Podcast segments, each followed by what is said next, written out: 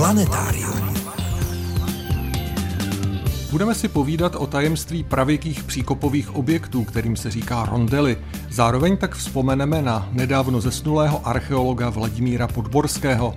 S paleontologem Stanislavem Opluštilem navštívíme už po druhé naše prvohorní pánve a budeme se mimo jiné plavit po prvohorních jezerech a řekách. Chybět nebude úvodní přehled zajímavostí, dozvíte se, jak dopadla zářijová soutěž o knihu a projdeme se spolu říjnovou noční oblohou. Posloucháte Planetárium, týdeník ze světa vědy a fantazie. Od mikrofonu vás mimořádně zdraví a hezký poslech přejí Lenka Šobová a Frederik Velinský.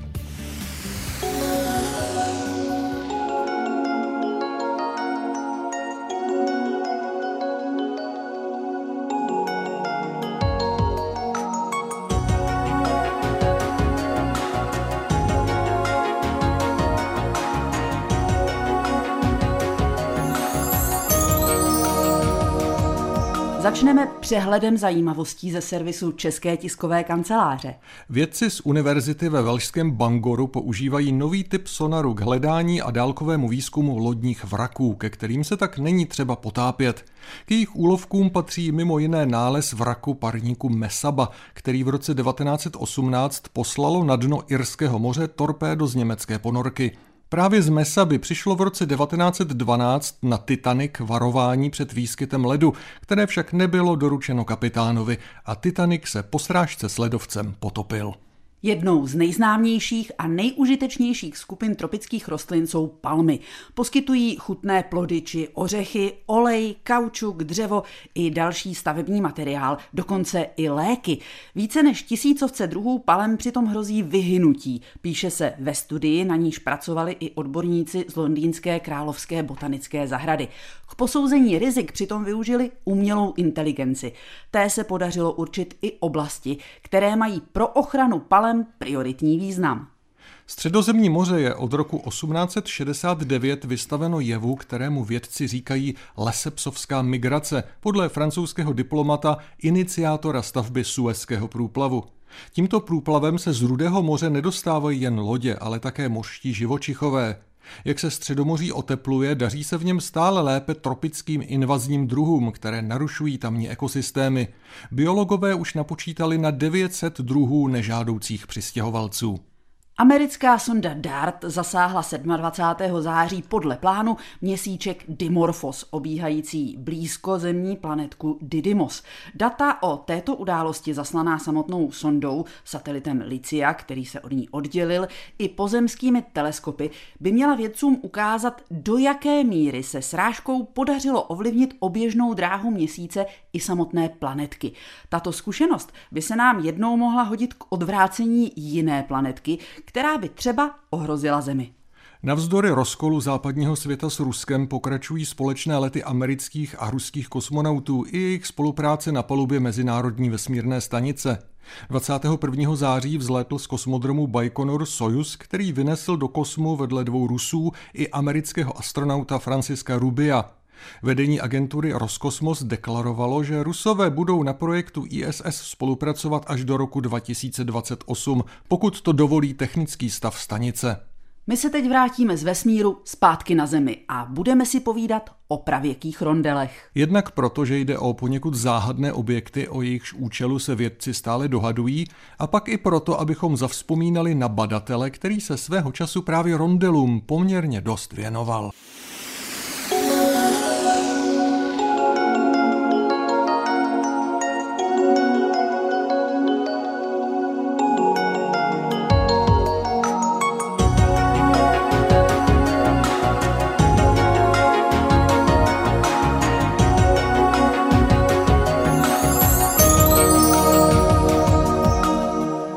Tom, že v Praze Vinoři odkrývají archeologové unikátní stavbu z doby kamenné starou necelých 7000 let, jste už možná v médiích slyšeli.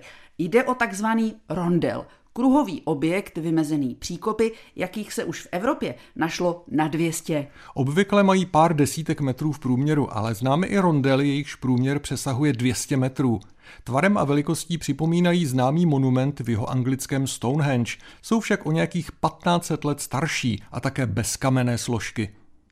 Vinořský rondel o průměru 55 metrů je neobvykle dobře dochovaný. Kromě příkopu s hrotitým dnem se blíže ke středu objektu našly i tři kruhové žlábky, ve kterých byly původně zapuštěné dřevěné kůly, nesoucí jakousi centrální dřevěnou konstrukci. Do centra rondelu vedou tři vstupy, orientované na sever, jihozápad a jihovýchod. Takových tří vchodových rondelů se našlo jen málo, většina jich má čtyři vstupy. Badatelé proto vítají, že vzhledem k rozsahu budoucí obytné výstavby, které archeologický výzkum předchází, budou moci Vinořský rondel proskoumat prakticky celý. Jeho výzkum by mohl zpřesnit dosavadní představy o smyslu a účelu těchto staveb. Ten je pro nás do značné míry zahalen tajemstvím. Dá se říct, že současní badatelé jsou na tom jen o málo lépe než před 19 lety, kdy jsme si v planetáriu o tajemných rondelech povídali poprvé. A protože náš tehdejší host, archeolog profesor Vladimír Podborský, nedávno zemřel, alespoň část z našeho tehdejšího povídání si právě teď připomeneme. Planetáriem vás stále provázejí Frederik Velinský a Lenka Šobová.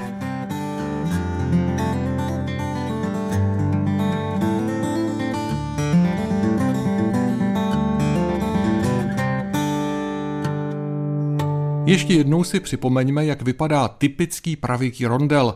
V roce 2003 jsem se na to ptal Vladimíra Podborského, který tehdy působil v Ústavu archeologie a muzeologie Filozofické fakulty Brněnské Masarykovy univerzity. Jde o kruhové objekty ohraničené poměrně velmi masivním příkopem hrotitým, který má dole takovou špici. Hluboké bývají až 4 metry, nahoře ústí tak kolem 6, 7, 8 metrů podle výstavnosti toho rondelu a na čtyřech zhruba světových stranách je vždycky vstup toho areálu, čili mývá čtyři vstupy. Není to úplně absolutní pravidlo, objevují se i rondely se dvěma nebo z více vstupy, což někdy souvisí i s tím, že třeba ten objekt nebyl dokončen a podobně. Z vnitřní strany potom sleduje průběh těchto příkopů ještě palisáda nebo dvě i více palisád, palisádových plotů, sestavených teda z dřevěných kůlů a i tyto palisády mají potom vstupy z těch hlavních světových stran.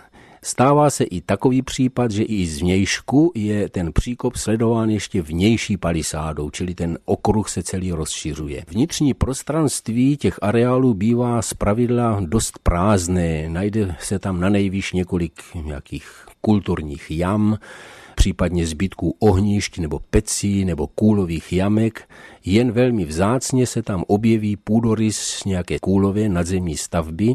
V takovém případě uvažujeme o nějakém sakrálním objektu. Máme jednoduché, dvojité, trojité, dokonce už dnes i čtveřité rondely, tedy se čtyřmi příkopy dokonce. Zřejmě záleželo na tom, jak ta komunita, která tento objekt budovala, byla velká, silná, jaké měla stavební možnosti a podobně. Podle eh, různých detailů, podle různých úprav, zejména kolem vchodů nebo podle spojitosti těch příkopů a podobně, pak se rozlišuje řada variant nebo řada typů.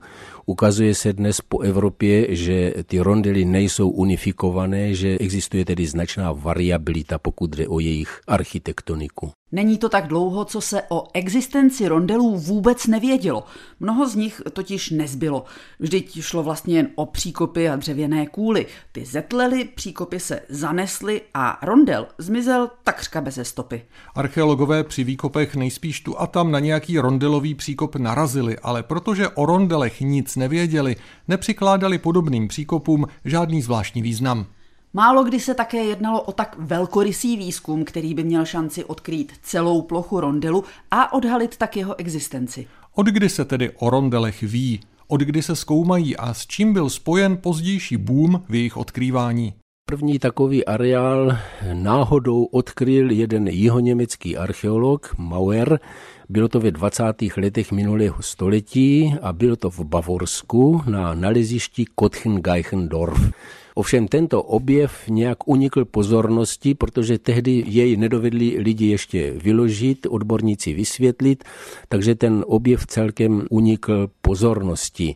Potom přišel náhodou objev na Jižní Moravě v Těšeticích, to bylo koncem 60. let, v době Pražského jara prakticky to bylo, a na to následovala jakási šňůra objevů, zejména v Dolním Rakousku, na jihozápadním Slovensku, nakonec i na Moravě, v Bavorsku a podobně. Zejména poté, kdy se rozvinula letecká archeologie, letecké snímkování, přišlo mnoho objevů těchto kruhových struktur, protože na letecké fotografii tyhle ty signály, kruhové smouhy, jednoduché, dvojité, trojité a tak dále, velmi dobře jsou patrné, pozorovatelné a dokumentovatelné. Zejména potom v Rakousku, kde profesor Friesinger záměrně rozvinul leteckou prospekci. On se nechal na vojně dokonce vyškolit za leteckého prospektora a potom to aplikoval teda do archeologie.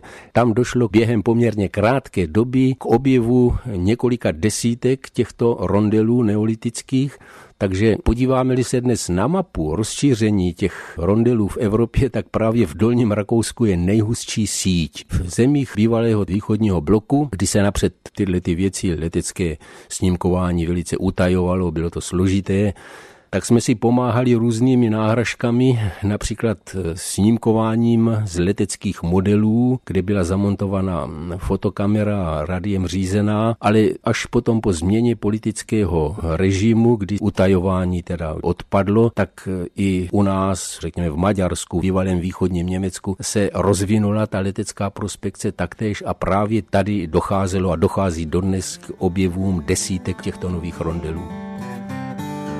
Thank you.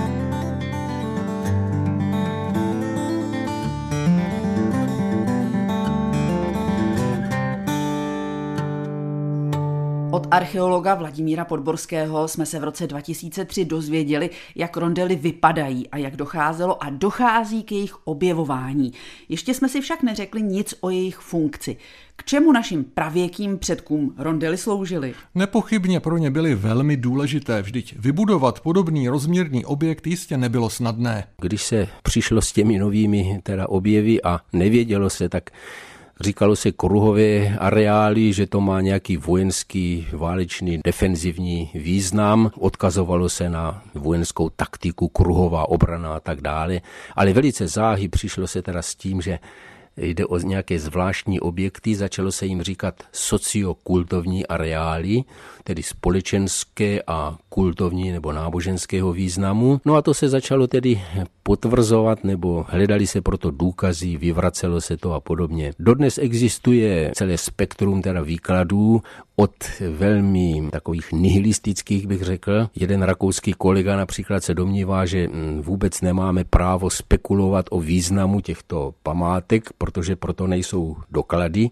Ovšem oni fakticky už určité doklady jsou a myslím, že máme povinnost se zamýšlet nad tím, co tyto věci znamenají, protože buď jak buď jde o velmi významné památky, je to vlastně nový druh, nový typ archeologických památek vůbec v pravěku a je třeba je vykládat. Dnes je všeobecně už, dá se říci, přijímán takový názor, že jde o zhromaždiště té komunity, případně sousedních sídlišť. Uvažujeme takto, že osada, která disponovala tímto rondelem, měla jakýsi střediskový charakter a vázalo se na ní několik příbuzných osad, možná teda rodově příbuzných osad v okolí, kde potom právě ten objekt, ten rondel byl takovým jednotícím momentem v jejich životě.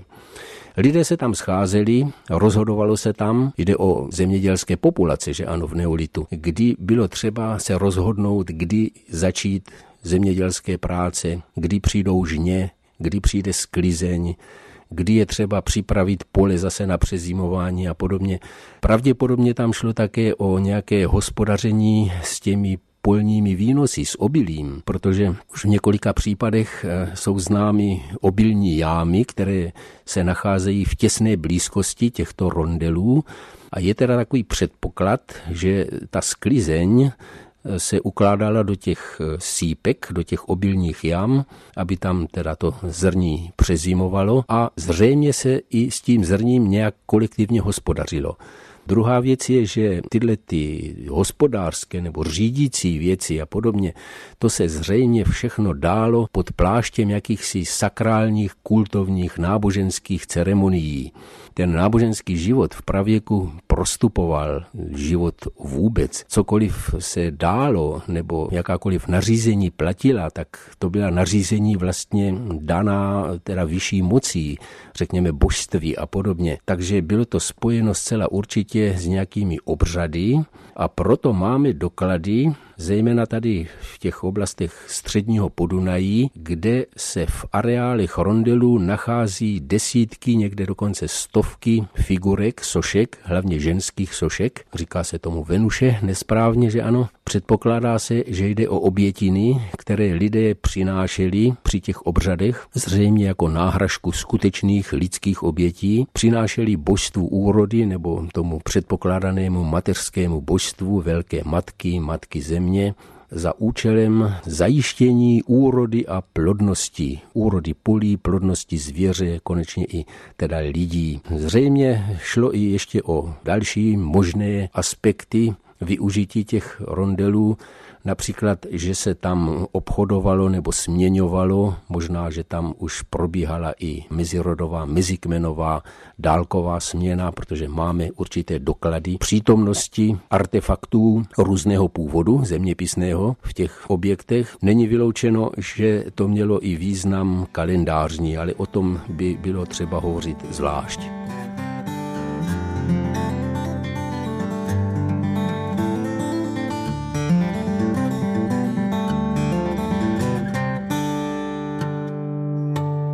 Přelomu tisíciletí se objevila další hypotéza.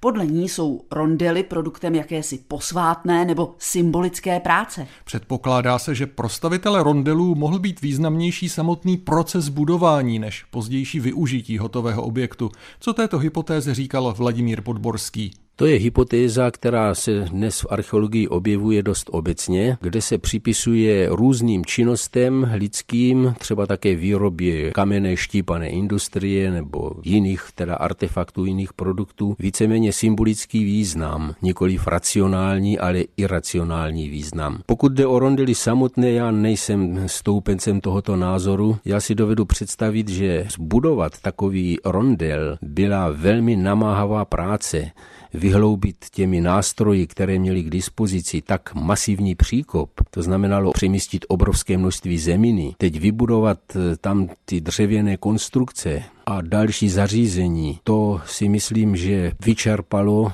práce schopné obyvatele těch osad natolik, že prostě pro mě je nepředstavitelné, že by tuto obrovskou práci vynaložili čistě z iracionálních důvodů. Já si myslím, že to mělo skutečně konkrétní význam, společenský, náboženský. To do jisté míry je také vlastně trošku iracionální, ovšem pro tehdejší zemědělce to bylo nutně spojeno se životem a s jeho potřebami.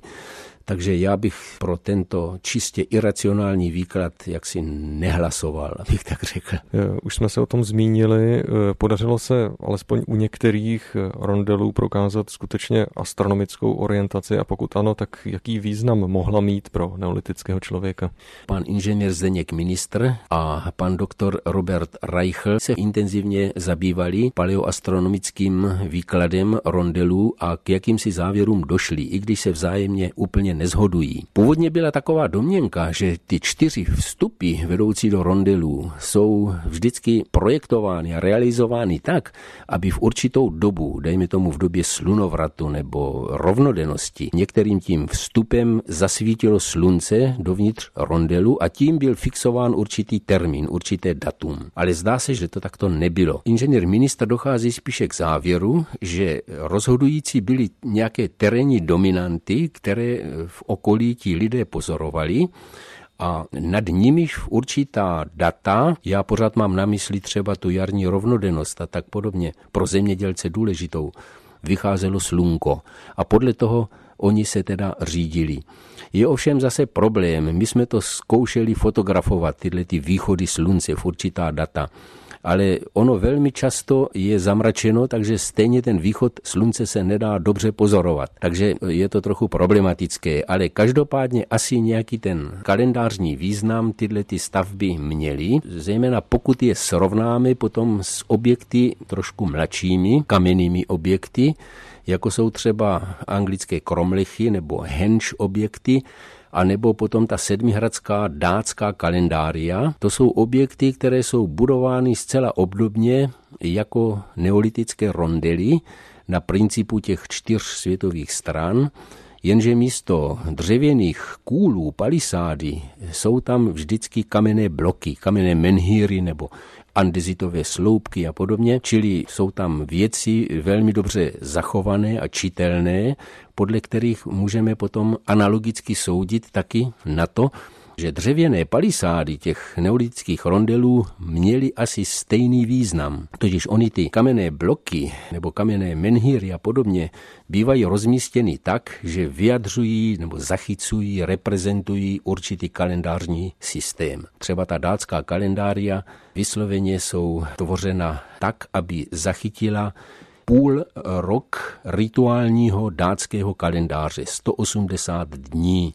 Není vyloučeno, že ti naši neolitičtí zemědělci už měli také takový nějaký podobný systém, jenže bohužel z těch kůlových jamek zachovaných my to zatím nedovedeme přečíst. Jsou už určité signály, ale zatím se nikde nepodařilo natolik přečíst sled těch kůlových jam, aby bylo možno hovořit o nějakém kalendářním systému, i když je to dost pravděpodobné. Od našeho rozhovoru s nedávno zesnulým archeologem Vladimírem Podborským, profesorem Filozofické fakulty Brněnské Masarykovy univerzity, uplynulo 19 let. Rondelů za tu dobu velmi přibylo, o jejich účelu se stále jen dohadujeme. Přibyly i další hypotézy. Podle jedné z nich mohly být rondely dokonce i jakýmisi hřišti, kde se provozovala nějaká rituální hra. I některé další skutečnosti mohou být trochu jinak, než tady zaznělo. Není tedy divu, že archeologové věnují tolik pozornosti plošnému výzkumu dobře dochovaného rondelu v Praze Vinoři. Až s ním budou hotovi a proběhnou i nejrůznější přírodovědné analýzy, půjdeme se jich zeptat, co nového zjistili.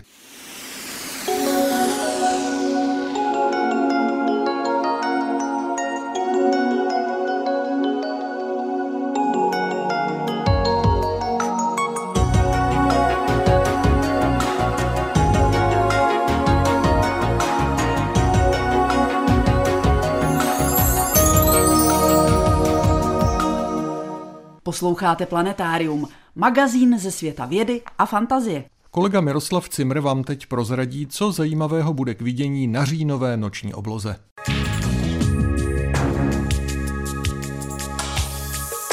Od 23. září si užíváme astronomický podzim. Delší noci už pomalu ukusují z každého dalšího dne. V polovině října bude den kratší už o 1 hodinu a 24 minut. Podzimním souhvězdím vévodí tzv. Pegasův čtverec. Na hvězdné mapě zjistíme, že jej tvoří hvězdy Alfa, Beta a Gamma, jimž staří arabové dali jména Markab, Sheat a Algenib. Čtvrtá hvězda je Sirach, nebo také Alfetras, která ale patří už k sousednímu souhvězdí Andromedy. Přidáme-li vedlejší hvězdy Mirach a Alamak a také Algol ze souhvězdí Persea, spojnice všech těchto hvězd nápadně připomene hodně přerostlý velký vůz. Minule jsem v souvislosti s Pegasem upozornil na sousední galaxii M31 v Andromedě.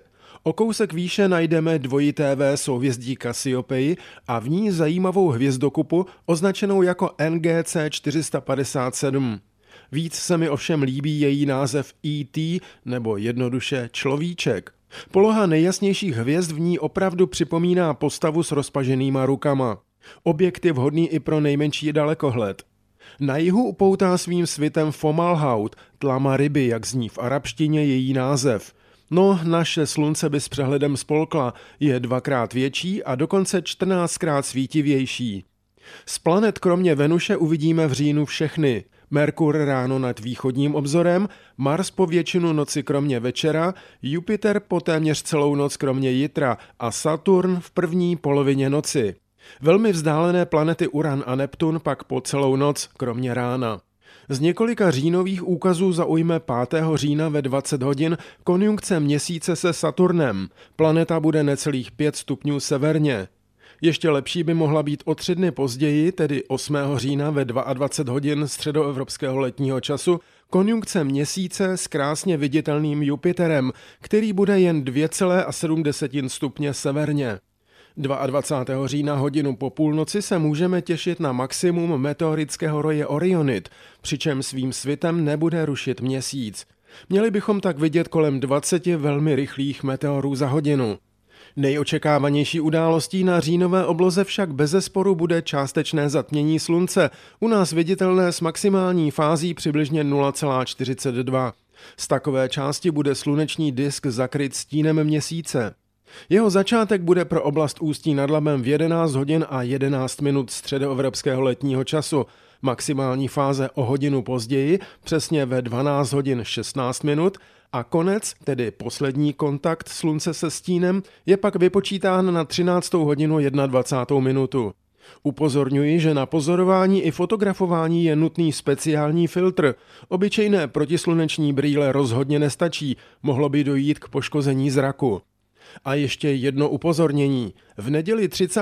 října končí tzv. letní čas. Nezapomeňte si posunout hodinky o hodinu zpět na čas normální, tedy středoevropský. No a jsme v závěru říjnové procházky oblohou. Přeji pěknou podívanou a hezké dny podzimu.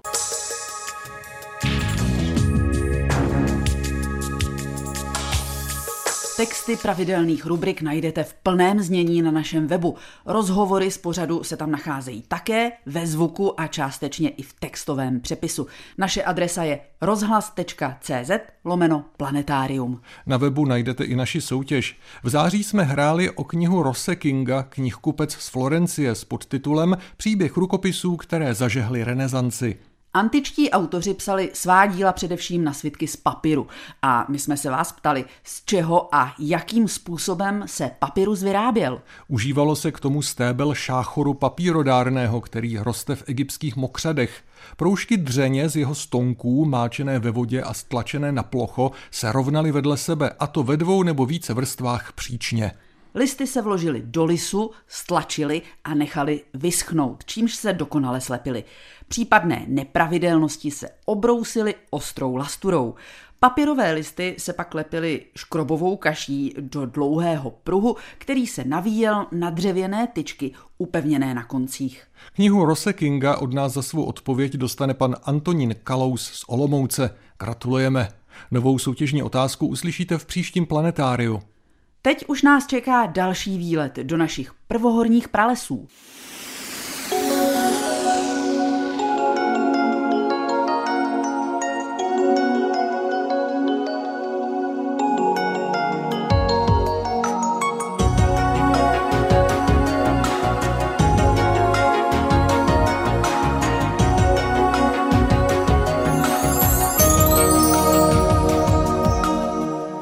Období mladšího paleozoika, nebo chcete-li mladších prvohor před nějakými 250 až 400 miliony lety, bylo u nás teplé a vlhké obou geologických útvarech, které do tohoto časového rámce spadají, v karbonu i v permu, se v našich bažinách a močálech mimořádně dařilo plavuním, přesličkám nebo kapradinám, které často dorůstaly obřích rozměrů. Během času u nás také vznikla a zase zanikla řada velkých jezer. Tekly tudy řeky, plavali, plazili se a létali velcí i malí tvorové, které známe pouze z jejich skamenělých pozůstatků. O tom všem bude řeč v druhé části našeho povídání nad knihou o pralesech a jezerech mladších prvohor, kterou letos vydalo nakladatelství Akademia. Hezký poslech vám i nadále přejí Lenka Šobová a Frederik Velinský.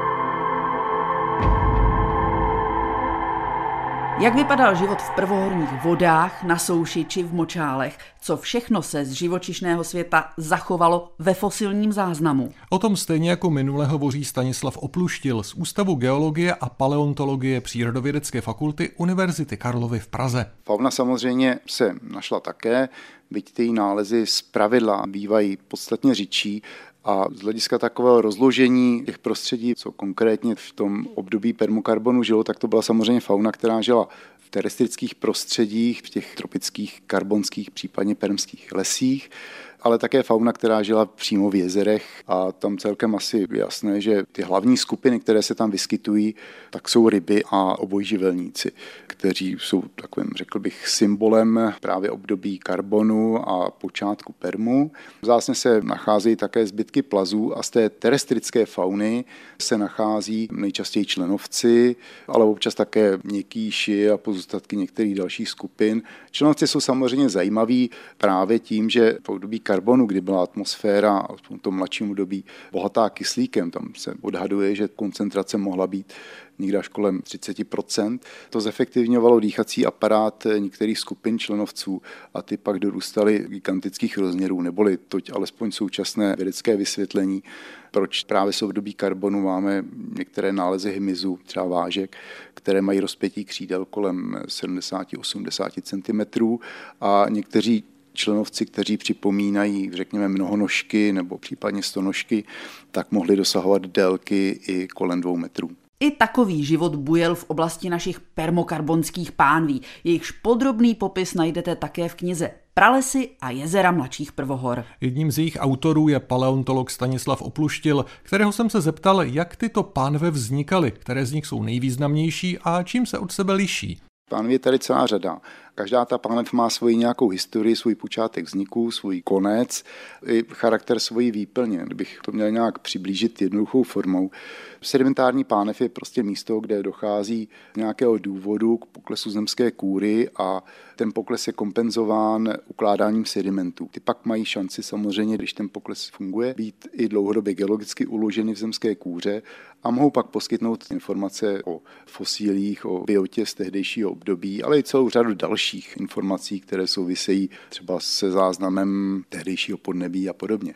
Pokud je o tu základní klasifikaci, tak eh, na území dnešní České republiky v období permokarbonu těch pánví byla celá řada.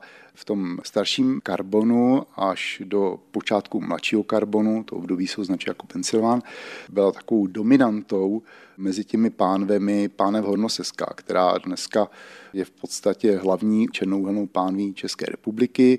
Ta hornicky otevřená část se označuje jako Ostravsko-Karvinský revír, ale v době karbonu to byla v podstatě plochá krajina, která z hlediska dnešních světových stran na západě byla lemována poměrně zřejmě rozsáhlým pohořím, jehož výšku těžko odhadovat, ale mohlo se to až blížit nějakým třeba i nižším Alpám, kdo ví.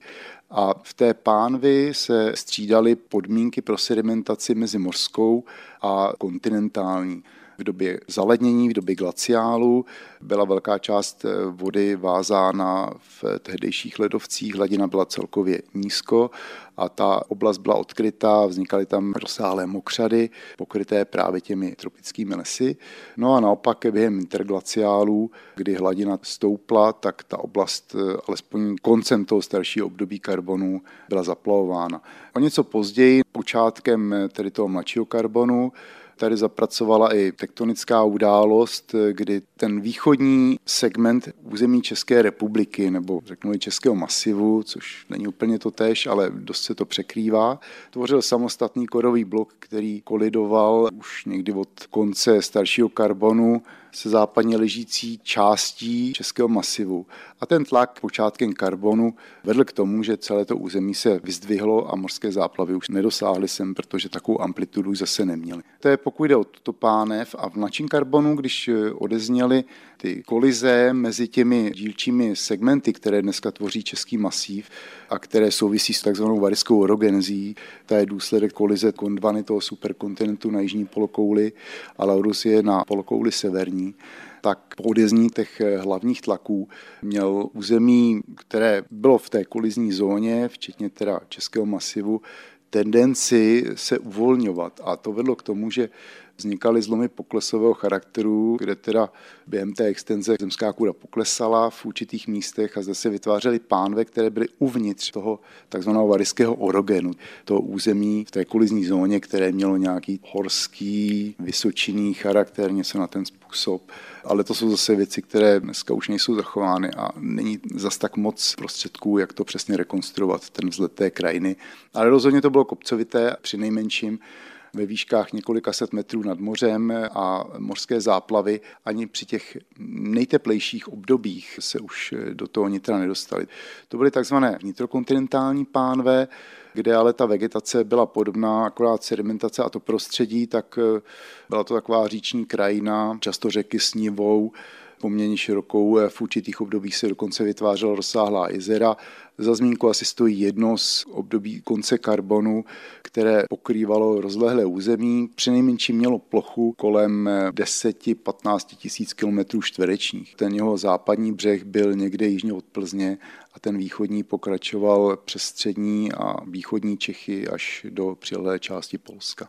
Bylo možná něco ke 300 kilometrů dlouhé a e, jeho šířka mohla být místy až třeba kolem 100 kilometrů. Zase zachoval se z něho relikt, takže to jsou jenom takové obecné úvahy a ta informace o rozloze je spíš taková skromnější. To bylo to takzvané Mšecké jezero. Mšecké jezero, přesně tak. Z něho se nám zachovalo kolem 20 místy až ke 30 metrům sezónně zřejmě laminovaných dílovců, které svědčí o proměnlivé bioproduktivitě, patrně řas, které jsou tam zachovány a byly popsány.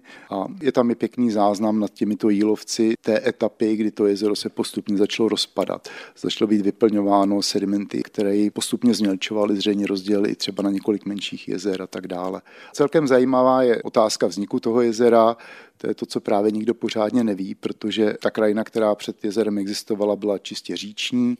Celá ta pánevní nížina rozlehlá těch několik set kilometrů na dílku, tím protékaly řeky a najednou prakticky jako když střihne, je tam vznik toho jezera a ta příčina vzniku tak obrovského jezera zatím zůstává záhadou. Napadá samozřejmě logicky nějaké přehrazení odtoků těch řek, ale to je samozřejmě ve fázi hypotézy a nejspíš se to asi už nikdo nikdy nedoví.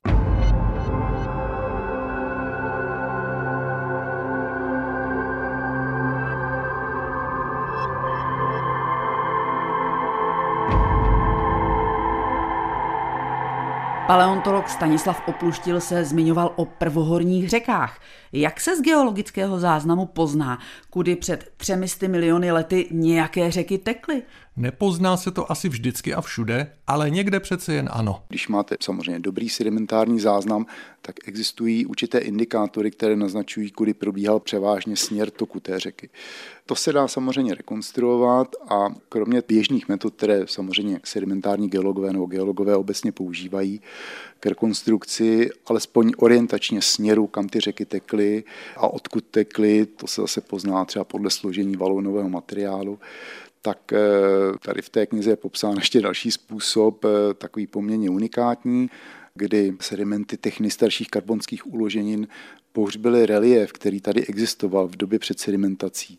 A na základě počítačového modelu se podařilo i rekonstruovat vzhled té krajiny, včetně různých hřbetů, jejich výšky a samozřejmě propojení těch jednotlivých údolí pak eh, byla získána informace o charakteru říční sítě na území středních a části západních Čech.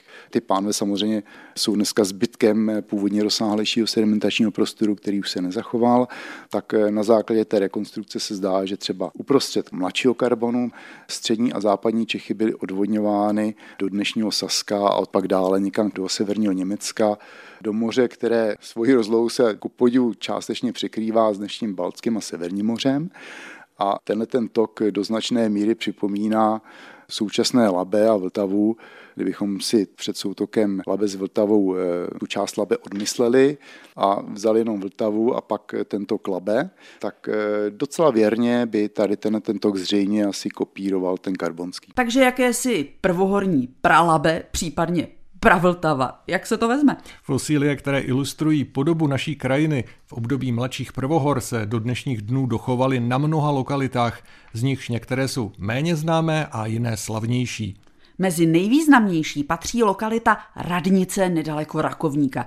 Z jaké doby pochází a proč je vlastně tak slavná? Paleontolog pracuje pouze se zlomky těch rostlinných eh, těl, které postupně jako takovou mozaiku skládá dohromady. Ta lokalita Radnice ta je unikátní v tom, že tam ten tropický les mokřadní byl zasypán sopečným popelem a ne, že by teda ta vrstva popela byla taková, že celý ten les eh, jaksi byl pohřbený úplně, ale i při té zhruba půl metrové vrstvě dneska po kompakci, v podstatě ten způsob toho pohřbení je unikátní. Rostliny, které jsou pohřbeny v sopečném popelu, tvoří obvykle podstatně větší úlomky, které navíc, když to byly třeba stromovité formy, tak ty ulámané větve vlastně napadaly přímo okolo toho materského stromu.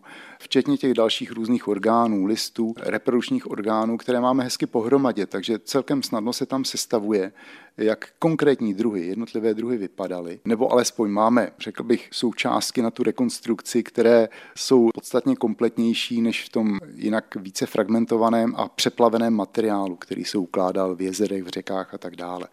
Takže tady se nám lépe pracuje při těch rekonstrukcích jednotlivých rostlin. A současně ty rostliny byly pohřbeny in situ, což je označení pro způsob pohřbení v místě růstu a v růstové pozici. Takže my nacházíme zbytky třeba pařezů jednotlivých rostlin. Pokud jde o nějaké bylinné formy, tak ty zpravidla byly pohřbeny celé a zachovaly se jako celé rostliny. A zachovávají se často v interakci, kde různé třeba liánovité typy šplhají po kmenech, které jsou ještě ve vstřímené pozici a naznačují teda symbiózu těch různých odlišných typů rostlin. Jo, takže vlastně, když se vám podaří odkryt nějakou plochu, tak vy přispějete těmi nálezy k přesní rekonstrukce řady druhů rostlin, ale současně i zjistíte strukturu toho lesa což eh, ten běžný materiál složený z přeplavených úlomků prostě neumožňuje. Na výlet do mladších prvohor se spolu s paleontologem Stanislavem Opluštělem z Ústavu geologie a paleontologie Přírodovědecké fakulty Univerzity Karlovy vydáme ještě jednou v příštím planetáriu. Podíváme se k dávno zaniklému Kounovskému jezeru. Jehož sediment se časem proměnil v tajemnou švartnu oblíbenou v době laténské. Povíme si, jak se změnily metody, kterými paleontologové zkoumají fosílie vymřelých rostlin a živočichů a nakonec se zmíníme o tom, jak vznikají obrazové rekonstrukce vymřelých rostlin a zmizelé krajiny. Poslouchejte nás i příště. A kdyby se vám nechtělo čekat, s vědou se můžete v týdnu setkat i naživo. V restauraci a kavárně Refugio v Tise na Ústecku bude ve čtvrtek 6. října o půl sedmé večer přednášet ředitel Pražského archeologického ústavu Jan Mařík. Téma jeho přednášky zní Lesk a bída detektoringu, archeologie a detektory kovů. Přednáška je součástí cyklu Café Nobel, pořádaného Ústeckou univerzitou Jana Evangelisty Purkyně ve spolupráci s naším magazínem. Tak se nechte pozvat. Loučí se s vámi a krásný zbytek víkendu vám přejí Frederik Velinský a Lenka Šobová. Mějte se krásně. Planetárium. Planetárium, magazín ze světa vědy a fantazie, přináší každý týden rozhovory s odborníky či popularizátory vědy, nabízí aktuality, pravidelné rubriky a také soutěž o zajímavé publikace. V podobě zvukové či psané nás najdete i na internetu rozhlas.cz lomeno planetárium. Vydejte se s námi za poznáním.